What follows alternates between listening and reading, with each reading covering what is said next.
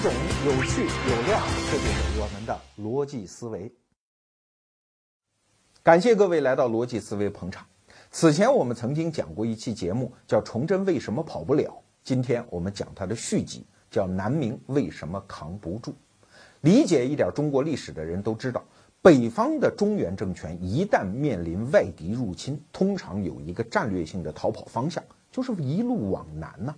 只要跑过了长江天险，喘息已定，立住脚跟，通常都能把中原王朝的命脉再续上那么一两百年。比如说晋朝的时候有永嘉南渡，宋朝的时候有靖康南渡，但是这个在中国历史上反复出现的场景，为啥在明朝身上就没能重演呢？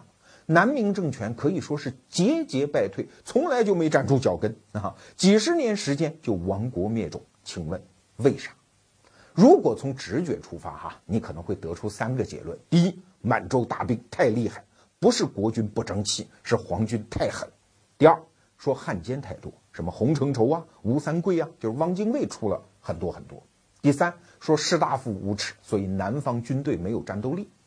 这些结论呢，你也不能说它错，但是它都带有一种用局部的事实来解释整体的历史构架的这样的一个意味。这些结论都太苍白、太廉价啊！所以今天我们就试着回复到当时的历史情境当中，看看能不能得出一个更符合当时历史情境的新的解释框架。我们先来看当时的力量对比啊，一场战斗嘛，通常就是三个层次的力量对比：第一是人，第二是钱，第三是民心向背。我们先说人，这满清在人上，你能说他有多大优势啊？哎，在这儿有一个误解，很多人都说满族人是游牧民族，错，他们叫渔猎民族，他们吃饭是靠在塘里打一些鱼啊，到森林里打一些鹿啊，是这么一个生活方式。他们和当年的蒙古人那是没法比的，蒙古人恨不得一生都长在马背上，所以从骑兵作战这个角度上说，蒙古人在战场上是有极大的战术优势的，满清人可没有，虽然他们的骑兵也很厉害，但照蒙古人那实在是差远了。最关键的时候，在冷兵器时代，打仗打的是人数嘛。满清大兵进关的时候，你算算他有多少人啊？满洲八旗不到十万人，蒙古八旗不到五万人，汉军八旗勉强够五万人，所以整体算下来还不到二十万人。你再看南明这边的部队哈，我们汉族政权，你可以说缺战略眼光，缺精兵强将，呃，你甚至可以说他缺德啊，但是他永远不会缺的就是人。就拿南明的第一个政权弘光政权来说，他的北方五镇一次性投降，就向对方输送了二十三万步兵。啊，我们有的是人呐、啊，可以挥霍，不断的挥霍。即使到南明的后期，郑成功，他那个地点已经多小啊，就是金门、厦门那么一丢丢的地方，但是他组织一次北伐，动辄还能够上十万人，所以从来就没有缺过人。再从钱这个角度分析，当时明末的农民战争已经把北方蹂躏的残破不堪了。什么山西啊、陕西啊、河南呐、啊，是被反复蹂躏的地区。你像四川已经被杀的几乎没有人了，但是南方基本上还没有被破坏。而且在明代的时候，大家都知道南方经济高度发展，像江南一带那已经是国家的财富之区了。所以南明政权它建立在南方，所以它败亡跟钱的关系也不是很大。那你再说民心向背啊，当然老朱家这个天子到后来真的是不得民心，但是问题是，哎，这不是什么民族内部矛盾呢、啊，这是跟满清作战呢、啊。这个南方的知识分子晋升阶层里脑子里面一直有一个叫夷夏大防啊，这是从孔夫子那儿就传过来的，非我族类，其心必异，民族矛盾那是要豁出命去跟你干的。虽然不断的也有吴三桂这样的汉奸，但是你在南明的历史上看见那些士大夫有气节的那也有的是啊，什么河门投火而死，河门投环而死。比如说南明有一个鲁王政权，他有一个尚书啊，叫王之仁，他们全家九十三口，最后老头一看得也坚持不下去了，干脆全家人送上一艘船，把船底给凿沉，全家人沉水而死。像这样的事情在南明历史上可以说是史不绝书。再比如说，当时有一个人叫张煌言，他是南明的兵部尚书，他领导的抗清基地就在今天的浙江舟山群岛，可想而知手里有的是船呐、啊，所以经常就派他的船队在长江口进进出出，打的旗号就叫北上抗清啊，一共三次。但是呢，他这支抗清队伍其实没打过什么大仗、恶仗、硬仗。但是即使如此，只要这支船队一旦出现在长江口沿岸的很多市镇啊、县城啊，往往是望风归降，重新打起明朝的旗号。所以你看，无论是在民间还是士大夫还是近身阶层，往往心是不死的嘛，心向南明嘛，毕竟国家仰视三百年，这一点恩泽，这一点念想还是在的。有人重点攻击士大夫，说南明的士大夫实在太无耻了，其中著名的软骨头就是那个钱谦益啊，他把头发也剃了，也算归降了。但即使是这样的一个人，不是有个段子在黑他吗？说他那个著名的老婆柳如是曾经就劝他，哎呀，说国家也亡了，你还不殉国就算了，你死了吧啊！钱谦益说，哎呀，是这么个理儿，是该死。这么着，找了一个塘，自己蹦咚就跳下去了。过一会儿，自己又爬上来了。说水太冷了，能不能不死啊？啊，这是钱谦益的段子。但即使如此，是这样的一个人，只要郑成功那边，包括我们刚才讲的张煌言那边，稍有风吹草动，有一个北伐的动作，他往往就要跟他们勾勾搭搭，眉来眼去，心不死嘛。所以归结刚才讲的那么多，无论从人来讲，还是从钱来讲，还是从民心向背来讲，南明都不是必败之举。那为什么到最后他又败得那么惨，败得那么彻底呢？今天我们就尝试从一个独特的角度，就是组织变形的角度，来重新构架这一段历史事实。我们先来看看满清这一边，有一个词儿你肯定很熟了，叫八旗。我还记得中学历史教科书上提到八旗的时候，用了一个词儿叫努尔哈赤创制了八旗制度。哎，你会觉得好奇怪的，不就是把人分成八波吗？但凡是大一点的人群，领导者都要给他分分波的，好不好？这谈何创制呢？如果你这么想，可就小看了八旗制度啊。我们可以想象一下，在农耕时代，一个人如果想获得内心的安宁感和所谓的归属感，他一定得认同一个什么东西。哎，主要是两个认同对象，一个是血缘，一个是地缘。所谓血缘就是认同亲族，所谓地缘就是认同老乡，认同这块地方。只有在跟亲人一块玩和跟老乡一块玩的时候，大家的那个组织成本才是最低的，抱团的可能性才是最高的啊！所以血缘组织和地缘组织就成为农耕时代两种最古老的组织方式。但是它也有问题，就是它不太适应那个剧烈变化的形势，尤其在战争的背景下。给大家举两个例子哈。比如说北方的草原上，它往往都是血缘认同啊，一个爹一个妈生一大堆娃，然后渐渐成长为一个部落，这个部落和周边的部落打打杀杀，和和好好，最后形成大的部落联盟，大家认同一个大的可汗作为共主。可是大可汗对于部落当中的人，其实他的影响力和权力其实没有想象的那么大。比方说当年突厥的竭力可汗就曾经带领突厥的很多部落一直杀到了长安城边渭水桥边。这时候唐朝的皇帝李世民也没什么办法啊，只有一个招，把城内的珠宝全部运出城外，说兄弟们分一分吧啊！很多部落一看，耶，已经得着了，还何必打长安城呢？撤吧，就撤了。所以竭力可汗不管他有多少侵占中原的野心，他面对这样的组织，实际上他没有控制能力，这就是血缘组织的坏处。那地缘组织呢也是这样，一旦克兵作战，到别的地方打仗，往往就没有战斗力，在家乡保护自己那是很凶悍啊。比如说郑成功有一次围攻南京啊，为什么没打下来，当然有各种各样的解释，其中一个解释就是他是福建人嘛，谁愿意跑到北方跟南京人死磕呢？哎，我们认同的是老乡，只有在家乡才有战斗力。哎，这就要回来说到我们的八旗制度。八旗制度它既不是血缘认同，也不是地缘认同，它是一个纯粹的组织化的人身控制系统。八旗制度的底层是一个叫牛录的组织，它由三百个丁构成。啥叫丁啊？就是能够承担战争或赋税责任的成年男子，他和他的家属一共三百家，共同生活在一个牛录当中，共同生活，共同学习，共同打仗，共同生产啊。然后五个牛录构成一个甲喇，五个甲喇构成一个固山，一大堆固山构成一个旗，旗的数量后来就定下来是八旗，就是正黄、正红、正白、正蓝，镶黄、镶红、镶白、镶蓝，这个数量是不变的。你会发现在这个组织当中，人和人的关系比较奇怪，也比较单纯，既没有什么亲戚关系，也没有什么老乡关系。这样的组织它就特别适应于尤其是战争背景下的那个大变局，它适应力极强。我们先说空间上哈，只要逮住这个人，把他编到一个牛录当中，把设一个左领把他给看住啊，这个人就跑不了。所以清朝入关之后特别在乎什么头冲法呀、逃人法呀、包衣制度，就为的是这个啊。只要你收留别人家逃过来的人，别人牛录里面流落过来的人，对不起，这是重罪，重到什么程度？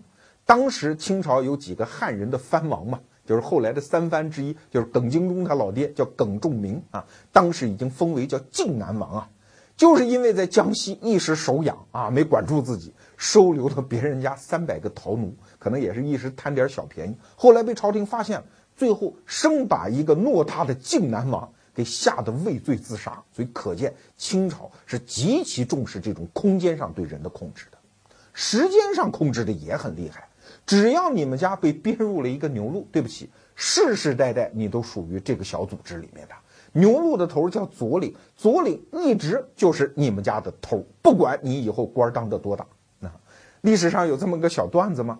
嘉庆朝，你听听啊，已经到清朝的中期了，有一个大学士叫松云，有一天皇上让他办一件事，松云说对不起啊，报告皇上，我今儿家里有事儿，我得请假。皇上说你有什么事儿比我事儿还重要啊？松云说，哎呀，我们家左领过生日，就是他们家早年间编的那个牛录的那个头过生日。打一个不恰当的比方，就相当于啊，一个政治局委员向国家主席请假，说我我们家那个街道委员会那个居委会主任过生日，我得去他们家拜寿去，您这国家大事我可不能管，就是这么严格呀。我甚至在一些民国的作品里看见说，满洲人当时清朝已经灭亡了嘛，满洲人还摆那个架子，一个左领可能混得已经很穷了，他们家原来手下的一个人已经当大官或者发大财，在街上还经常拦轿，哎，你给我下来啊！见到主子居然不下马，这成何体统啊？有钱人只好打发点钱啊，把这个面子维护住。这样的段子我在民国时候的文学作品里还看得到。所以它是一个在时间上和空间上都把人控制得死死的制度，与此同时又有极强的变形能力。刚才我们只强调了八旗制度的一个侧面，就是它对人身控制方面的优势。可是你别忘了，一个组织如果加强控制到最后，就是没有活力吗？八旗制度牛就牛在它不仅能够控制人身，而且有着强大的开放性。满洲人搞的这一套八旗制度和原来蒙古人搞的那一套可不一样啊。蒙古人搞的是血缘成分论，只要你是蒙古人，那就是老子英雄而好汉，老子反动而混蛋啊！他们永远高高在上，下面是森严的等级，什么色目人、汉人、南人，是等级森严。可是满洲的八旗制度不是这样，满洲有八旗，蒙古也有八旗，汉人也有八旗呀、啊。即使你原来是一个汉人，你可以为这个组织做贡献，贡献的好，你就可以按照既定的规则一步一步的往上爬。所以啊，八旗其实不是什么民族制度，它是一个利益集团制度。哈哈，在有清一代，很多汉人因为为八旗做出贡献，那当的官也不小，获得的利益也很大。给大家举几个例子哈，比如说佟家。大家看电视剧知道一个人叫隆科多，就是雍正皇帝一口一个舅舅叫的那个人，他们家就是佟家。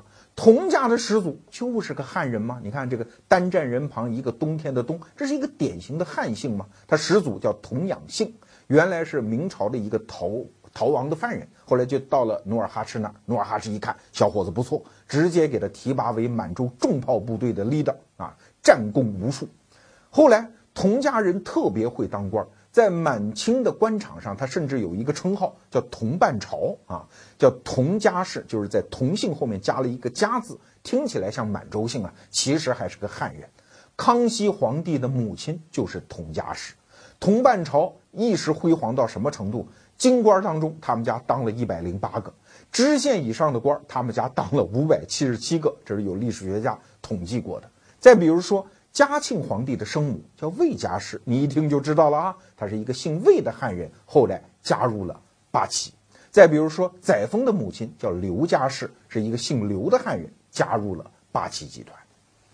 所以啊，满洲人入关的时候，他在人口上不占优势，但是他在制度上占优势啊。我有开放性啊，只要好好干，跟哥哥干，有肉肉吃啊，是这么一个基本的姿态。所以在顺治年间有八个天下的巡抚，你放眼一看全是汉人，但是人家不怕呀，我们有台旗制度，不管你原来是什么身份，干得好直接给你抬到就是八旗里面，甚至可以给你抬到正黄旗。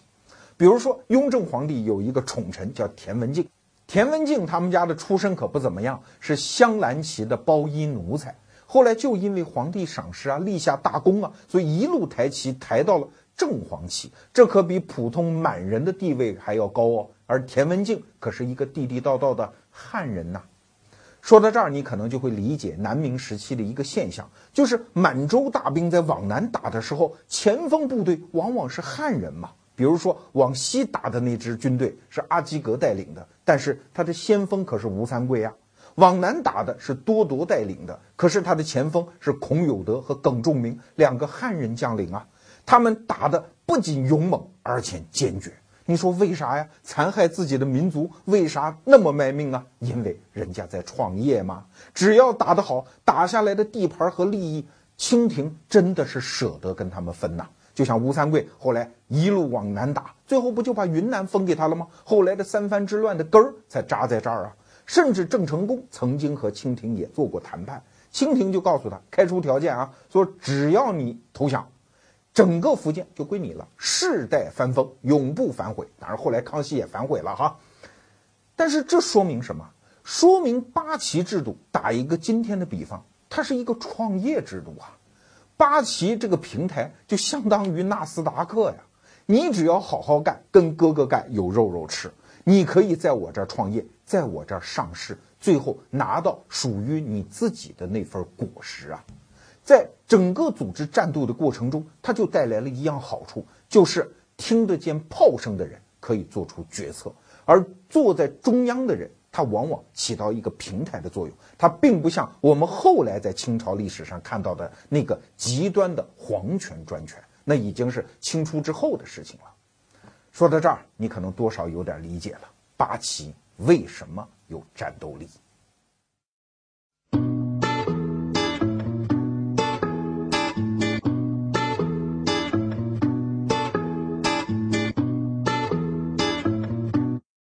怎样才能每天听到罗胖六十秒钟的语音呢？首先在微信通讯录当中点击订阅号，然后点击右上角的加号，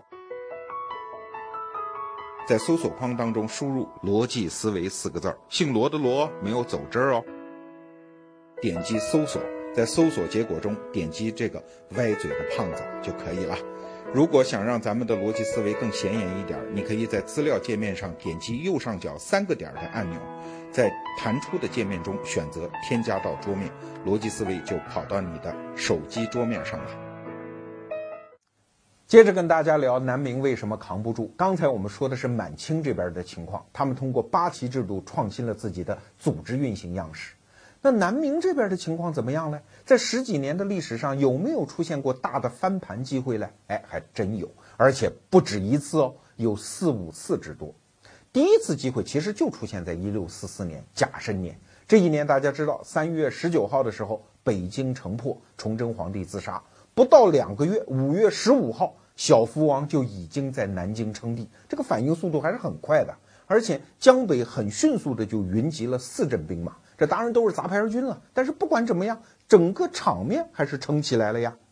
第二次机会是多铎拿下杭州城之后，这个时候福王政权已经覆灭了，北京的满清政府觉得，哎，差不多了吧，江山要搞定了吧，该马放南山，刀枪入库了吧，哎，结果做了一项特别错误的决策，就是强逼着江南老百姓剃发，变成那个猪尾巴一样的辫子。哎呀，江南老百姓接受不了吗？所以一时风起云涌的反抗，很多原来已经投降满清的势力又开始反正过来，集中在唐王和鲁王两个政权的周围。哎，这又是一次机会。那么第三次机会应该算到一六五三年了，当时的永历政权下面有一个大将叫李定国，这是南明史上不得了的一个将军啊。他试图恢复已经到了什么程度？就两绝明王，这是南明史上一个固有名词啊。李定国两绝明王，把孔有德和倪堪两个王爷追杀在战场之上。当时什么云贵啊、广西啊、广东几乎都恢复了，甚至湖南的一半也已经回来了。如果当时和郑成功胜利会师的话，半壁江山就已经光复了呀。到了一六五九年，这已经是顺治十三年的时候，郑成功甚至还有一次机会北上北伐，把南京城居然围了半年之久。但是啊，不管怎么样，不管出现了多少次机会，最后都失败了。哎，你会问为啥？但历史就是这样啊，很难找出一个非常简单的原因。但是从历次机会和历次失败当中，我们又看出了一个规律，就是一个中心化组织的缺陷。所以我强烈建议那些搞 M B A， 尤其是企业组织研究的教授们，研究一下南明史。因为南明这十几年时间，实在是把一个中心化组织能够犯的所有错误，能够暴露的所有缺陷，哎，都给你演绎了一遍啊！所以是一个绝佳的中心化组织的案例，而且是一个失败的案例。你说中心化组织好不好？当然好。如果是一个相对稳定的局面，中心化组织是最有战斗力的，因为它控制力强嘛。但是如果在战争情况下，那个时局的变化是那么的迅速，而且眼花缭乱，中心化组织就会暴露出很多问题。下面我们就按照南明史大概的格局给大家捋一捋啊。中心化组织的第一个容易犯的毛病，就是如果中心不稳，那就全盘皆输。哎，你看福王政权犯就犯在这儿。这个福王是谁呢？听过我们前面有一期节目讲魏忠贤的，可能会有一些印象。他是万历皇帝和郑贵妃生的儿子，那个叫福王。现在在南明登基的这个福王是小福王，是那个老福王的儿子。老福王已经被李自成杀掉，已经吃掉了哈。那这帮人和当时的东林党就完全搞不到一起去。讲魏忠贤的时候，我已经把这段恩怨交代的比较清楚了。东林党就是跟福王、跟万历皇帝做斗争，搞了一辈子。所以东林党后来的那些学生们、子弟们一看，哟呵，我们搞了半天胜利成果，现在又被小福王给拿住了。他在南京城登基，那可不行。所以东林党就四处造谣，就否定这个小福王本身统治的合法性啊！不仅说他什么荒淫无耻啊，给他造一堆谣。而且最狠的是，干脆说这小福王是假的啊！当初搞出了各种各样的事件，比如说什么同妃案，说这是以前他的一个妃子，你看他不认识他吗？哎，然后又弄出一个太子案，说哎，你看崇祯皇帝的太子来了，其实真假也没人知道。但是不管怎么样，福王政权面对的最大问题是，它作为一个中心，实际上位置是不稳的，整个东林党都在跟他捣乱。这个时候我们就要感慨一下哈，你看宋朝为什么赵构往南跑他就能成立，因为他的中心化组织在呀、啊，因为他所有的兄弟都被金国人一把裸到了北方，整个徽宗皇帝那么多儿子，只有赵构一个人跑出来了，所以他的合法性不容置疑，所以他在南宋就很容易建立一个强有力的中心化组织。可是福王就没有这份福气喽。福王政权最后怎么倒的？其实就跟这个有关嘛。当时在武昌有一个大将叫左良玉，那其实也是个土匪出身的玩意儿，他就听信了东林党的这一套，说什么你是一个假冒的，而且在南京还干出各种各样啊这个道德败坏的事情，对不起，我要清君侧啊！所以带着部队就往下江杀。所以你想，一个福王政权好不容易撑起一个摊子，两面受敌，北面有清军，这边左良玉又来了。其实左良玉走到半道就死了。接位的呢是他的儿子叫左梦庚啊，一看也不是个事儿，左梦庚迅速的就投降了清朝。但是福王这边那可是如临大敌啊，当时江北在扬州镇守的那个史可法手里一共就两万兵，福王是今天一个诏书，明天一个诏书，说迅速至少给我拨一半人，把那个左良玉给我拦住啊！所以很快扬州就失陷了，福王政权就覆灭了。所以你看，中心本身出问题了，中心化组织能好得了吗？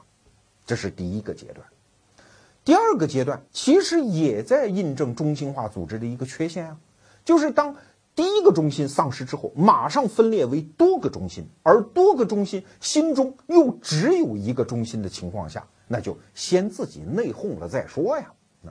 你看南明在福王政权覆灭了之后，很迅速就出现各地都有一些王称帝，或者说监国。啥叫监国啊？就是啊，我负责看管这个国家啊，虽然我没称帝，但是它也是一个政权。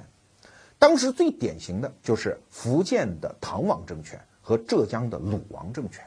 唐王叫朱玉建啊，这个人说实话是比较英明伟大的一位君主啊，小时候也吃过苦，然后又非常勤奋爱学，非常简朴，符合一个圣贤帝王几乎所有的标准。这个唐王而且写的一笔好文章啊啊，也非常励精图治。唐王是称帝在前，但是当时浙江人不知道，哈哈，所以从台州，浙江的台州又搞出了一个鲁王叫朱以海，然后浙江人又把这个鲁王给扶出来了。鲁王监国在后，但是一旦两个政权成立之后，大家想的事情就不是哎怎么样同心协力我们来对抗满清，大家想我们先拼出只有一个中心再说。所以唐王政权和鲁王政权先掐起来了。当然他们之间也不是没有做过和好的尝试啊，其中有一次唐王就派了一个人跑到鲁王那说说这样，咱俩你看大敌当前，咱可不能打，哈哈，我呢先当这个皇帝，你先臣服于我，你封的所有大臣我都认，这些官位到我这儿一模一样，咱不能变。你本人怎么办呢？你看我又没儿子，我死之后就封王给你，就是这个皇位就传给你，这样好不好嘞？对于唐王来说，这已经是释放出最大最大的善意了。但是鲁王这边呢，其实鲁王这个人的性格啊，并不是那么呃就有上进心，但是他身边的人不干嘛，我们好不容易把你抬出来了，我们也要将来位极人臣，万一成功了之后，哎，到底是唐王那边的人官大还是我们官大？哎，所以一定要争一争。所以唐王的使者到了鲁王的朝廷，哎呀，那就是一锅粥。其实什么朝廷没有什么金銮殿了啊，就是几个草棚子搭个行宫，大家就在里面吵成一团。鲁王的部下就分成了清清楚楚的两拨人，一拨就说，哎，你看唐王那边，你看人家势力又大，承认他的人又多，要不我们就承认投降过去算了，既然他使者来了，就让他宣读诏书呗。这边还有一拨人，那就死活不干啊！说我们好不容易拥立的鲁王，坚决不能承认唐王的重要性。所以双方最后闹到什么程度？这边派人打那个使者的嘴巴子啊，这边有人就拼命把使者拉到这个朝堂上来，说你赶紧宣读诏书。一看这边要宣读，又有人把鲁王弄到后宫里藏起来，说不能听，不能听啊！后来又有人把他抢出来，说你一定要当着这个使者的面拒绝唐王，一塌糊涂，一地鸡毛。但是这样的场景在南明历史上可是反复演出哦啊！后来还有一个唐王和桂王之间又打过一架，甚至在广西还出过一个小王叫靖江王。你听这词儿啊，靖江王在明朝的历史上单字儿的王，什么桂王、唐王，这都是比较大的王，两字儿的王都是小王。连这么一个镇守在广西的靖江王，其实都是朱元璋，要论亲戚关系得论到朱元璋那儿去，跟后来的什么万历这一家子其实血脉关系已经很远了。这个靖江王也要当一回啊，跟这个唐王又打一架，等等等等。只要出现多中心，其实大家心里想的是只能有一个中心，所以中心化组织的第二个缺陷又暴露了。南明史的第三个阶段，其实朱家的人已经被杀得差不多了，原来那些明朝的士大夫已经被搞得零落殆尽了。这个时候其实最后剩下来的一支力量是谁呢？是张献忠的力量。哎，对，当时啊，张献忠和李自成一直是农民末农民战争两股势力嘛。张献忠主要往西打，在四川杀了很多人，李自成主要是往北打，啊，当然流寇了，当中的这个路线也比较乱。张献忠后来死了，他有几个干儿子，什么孙可望、刘文秀，还有刚才我们讲的那个大将李定国。刚开始啊，这叫大西政权，就是那个张献忠的政权叫大西政权。等张献忠死了之后，这三个人实际上哎成功的去中心化了，对吗？这三个人其实合作的很好啊、嗯。刘文秀主要往四川打，李定国主要往湖南一带打，孙可望主要守住云贵这个老家。你看配合的挺好的吧，一路也是势如破竹啊，很多地方都被光复了。后来大西政权一看，你看老百姓也不欢迎我们，老说我们是流寇是贼，那怎么办呢？干脆我们再举起明朝的旗帜。所以当时就把贵王叫朱由榔啊请到了贵州，说你看我们皈依你们明朝政权了，这是南明的永历政权这一段。好了，本来是去中心化好好的，等贵王朱由榔往皇帝的位置上一坐，情况就又不一样了。你看中心化组织的又一个毛病就出来了，就是去中心化之后，一旦再中心化，所有人的目光唰又又回来了，又盯着这个中心的位置，怎么样？谁将来要上位啊？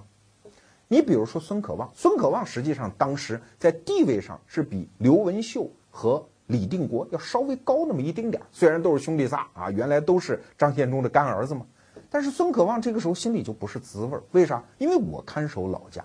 你李定国在前方传来胜利的战报啊，好像你功劳越来越大，我们又供奉着这个贵王朱由榔，认他为皇帝，那到最后如果天下光复，有我什么事儿来？尤其是李定国战报啊，好像老报给皇帝又不报给我，不认我这个大哥，所以心里越想越不是滋味。尤其有一次李定国战报之后还送来一点战利品嘛，但是打开箱子一看，哎呀，都是一些土特产，又没有金银，说一定是这孙子给自己给眯了啊！所以孙可望这个时候就不服，加上看见身边的这个永历皇帝越看越来气，说这么着吧，不了开吧，我来啊！所以孙可望一度要篡位。你好啊，李定国这些人在前面打仗，包括刘文秀在四川打的也很好，一看这边不行，三王内讧。李定国回师这么一打，孙可望哪打得过他来？一看大事不好，干脆我去八旗那边创业去也啊！孙可望就投敌了。原来啊，在李定国全盛时期，当时洪承畴的职务叫五省经略，就是专门跟李定国作战，打不过呀，就觉得西营这帮孙子太厉害了。但是这个时候孙可望一加入，那可就如虎添翼了，因为有了带路党嘛。所以又是稀里哗啦，把李定国好不容易获取的那一点点优势又烟消云散了。所以你看，中心化组织最大最大的毛病就在这儿，当他们内部只要出一丁点的问题，那必须先解决内部的问题再说啊！蒋介石说得好啊，攘外必先安内，先打出一个猴王来，然后再考虑跟其他猴群之间的战争。这是南明史的第三段。那到了第四段呢，就更是让人长叹呐啊！因为它暴露出的中心化组织的问题，那就更是没有解药了。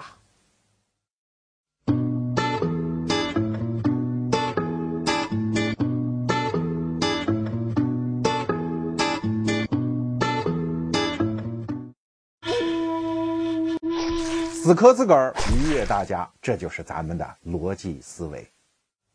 经过十几年的风雨飘摇，南明政权终于走到了它的最后一段。这一段的皇帝啊，叫永历皇帝，他本名叫朱由榔，封的是贵王啊。这个贵王在当时真还是一个不错的选择，当皇帝的材料。为啥？首先根正苗红，人家在血脉上是万历皇帝的亲孙子，和什么鲁王啊、唐王那是没法比的。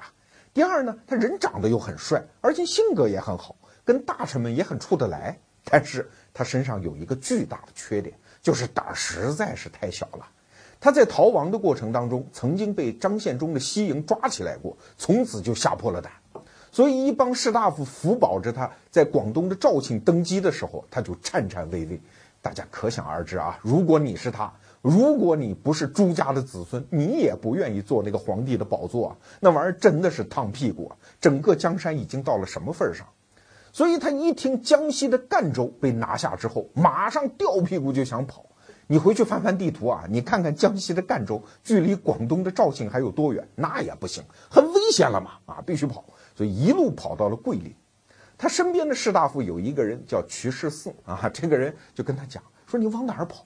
你跑到桂林，然后你再跑到柳州，你到柳州你还往哪儿跑？你往海上跑吗？所以你就别跑了，你就坐下来踏踏实实的组织反抗呗啊！就跟他当面就整起来了。这个贵王就指着瞿十四说：“说你小子想干什么啊？你难道不就是想让我死于社稷吗？你想把我弄死就算了呗！啊，不行，我得接着跑。”所以又去了广西的梧州，这个瞿十四就替他看着这个桂林这个大门。所以到后来啊，瞿十四也不想跑了。等清兵压境的时候，整个桂林城其实已经没有什么可守的了。瞿十四最后生命的一个阶段，就干脆跟当时守城的那个总督两个人就喝酒。天天做事啊，最后城破就干脆死那儿算了。老臣实在是跑不动了，贵王您接着跑吧。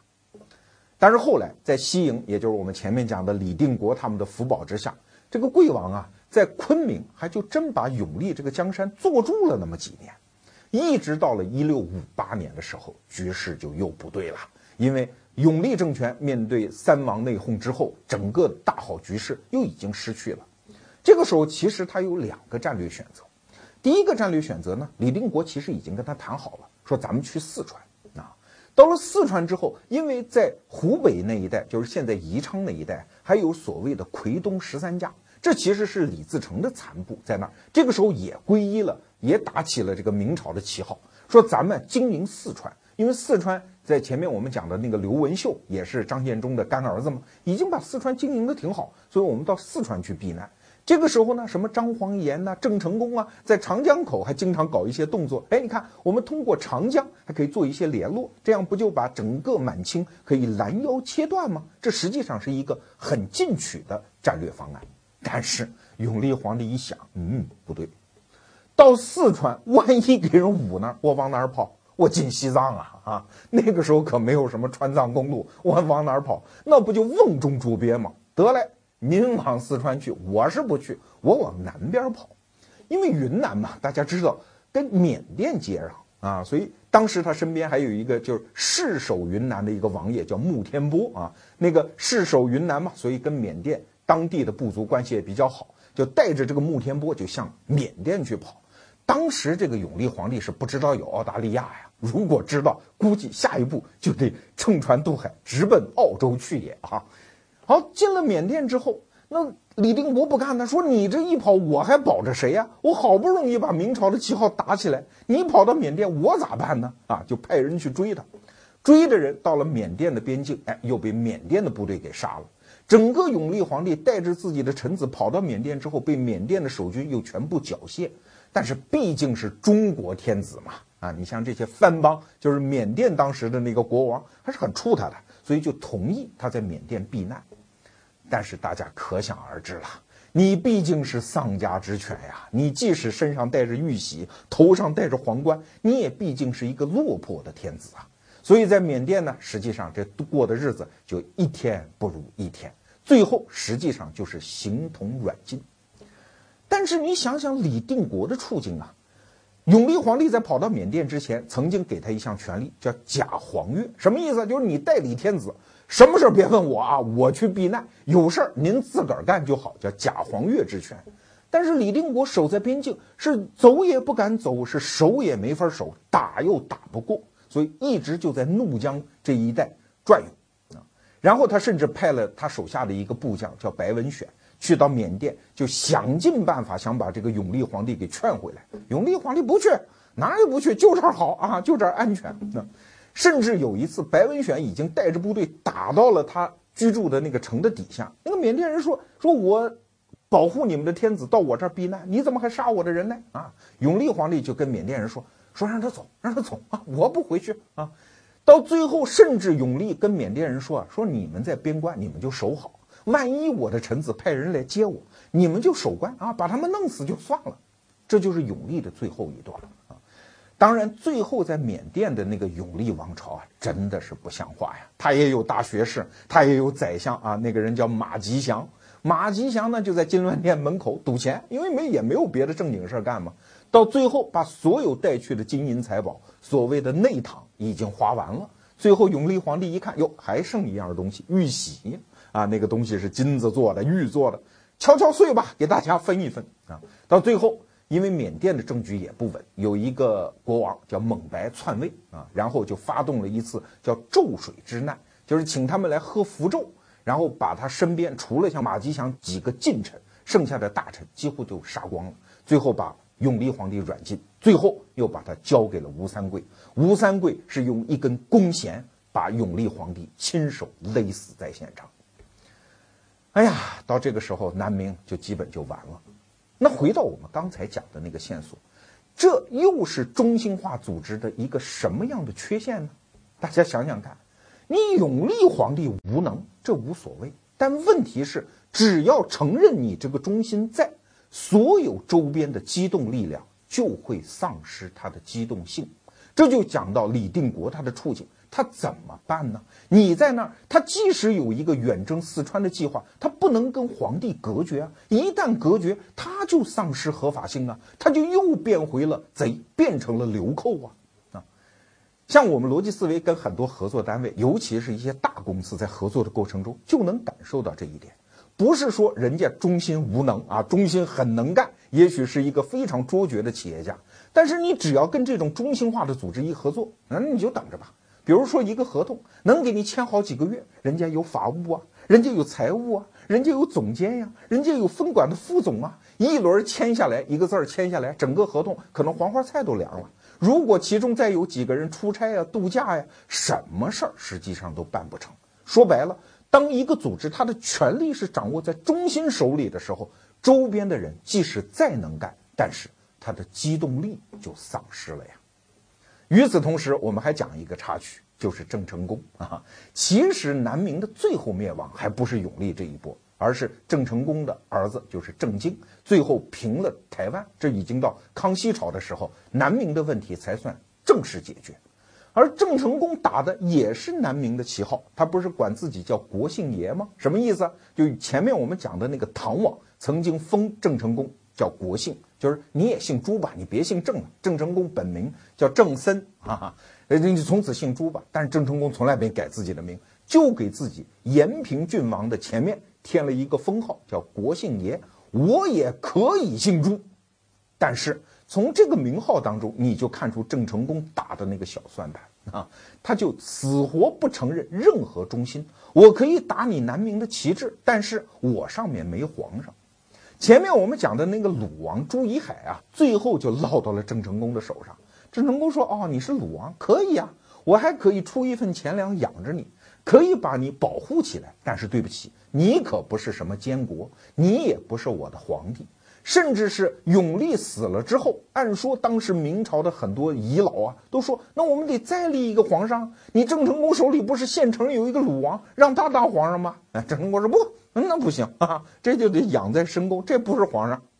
所以他虽然打着明朝的旗号，但是他坚决的去中心化，所以就保持了他机动能力啊，所以和满清是一直周旋到了最后啊，这是一个去中心化成功的案例。那今天我们讲南明的故事就讲到这里，那到底我们想讲一个什么道理呢？罗胖子的老毛病又犯了，我又想讲的是互联网时代一个企业的应对策略。现在流行一些词儿，比如说互联网思维，那个东西也许太虚无缥缈，落实到最具体的商业环境里，其实就是个怎么个事儿？就是中心化的组织面对那些去中心化组织的那些门口的野蛮人的应对乏术。那这个时候怎么办呢？其实只有一个方法，就是原有的中心化组织把自己解体，成为去中心化的组织啊，这个概念太多，给大家举一个具体的例子。比如说这两年在山东青岛的海尔就正在发生着一次大革命啊，张瑞敏以七十多岁的高龄在发动，也可能是他人生最后一次面对这个企业的剧烈的改革，把所有的中层干部干掉啊！有新闻说，将近两万名中层干部已经失业了啊！大家都是一样，变成一个去中心化的组织。海尔搞了一个创客计划，也就是说，我不是什么领导者了，我也没有层级机构了，我变成你们的创业平台。听听看啊，这跟我们前面讲的八旗那个组织是不是就有点像了？所有的能人都可以利用我创造的基础设施，在我这儿各显其能，你们各自拿到你们创新的那个成功的果实，我作为平台只要分一点点就好。所以前一阵有一个阿里的产品经理，哎，就代步啊，可以说是嫁鸡起义，自己带着一百万现金就跑到海尔的创业平台上去创业啊，号称要做一个智能烤箱，这个人给自己起了个外号叫刘百万。那所以一场去中心化的组织改造正在海尔轰轰烈烈地展开。当然我们没有替海尔做广告的义务了，他到底做不做得成，实际上我们心里也打一个大大的问号。但是你毕竟看得出来，这种老型的传统的中心化的组织，它真正的出路只有一个，那就是把中心变成平台，让更多的能人在自己的基础设施上进行施展。哎，说什么互联网思维啊，说到最后思维都是假的，组织变形才是真的。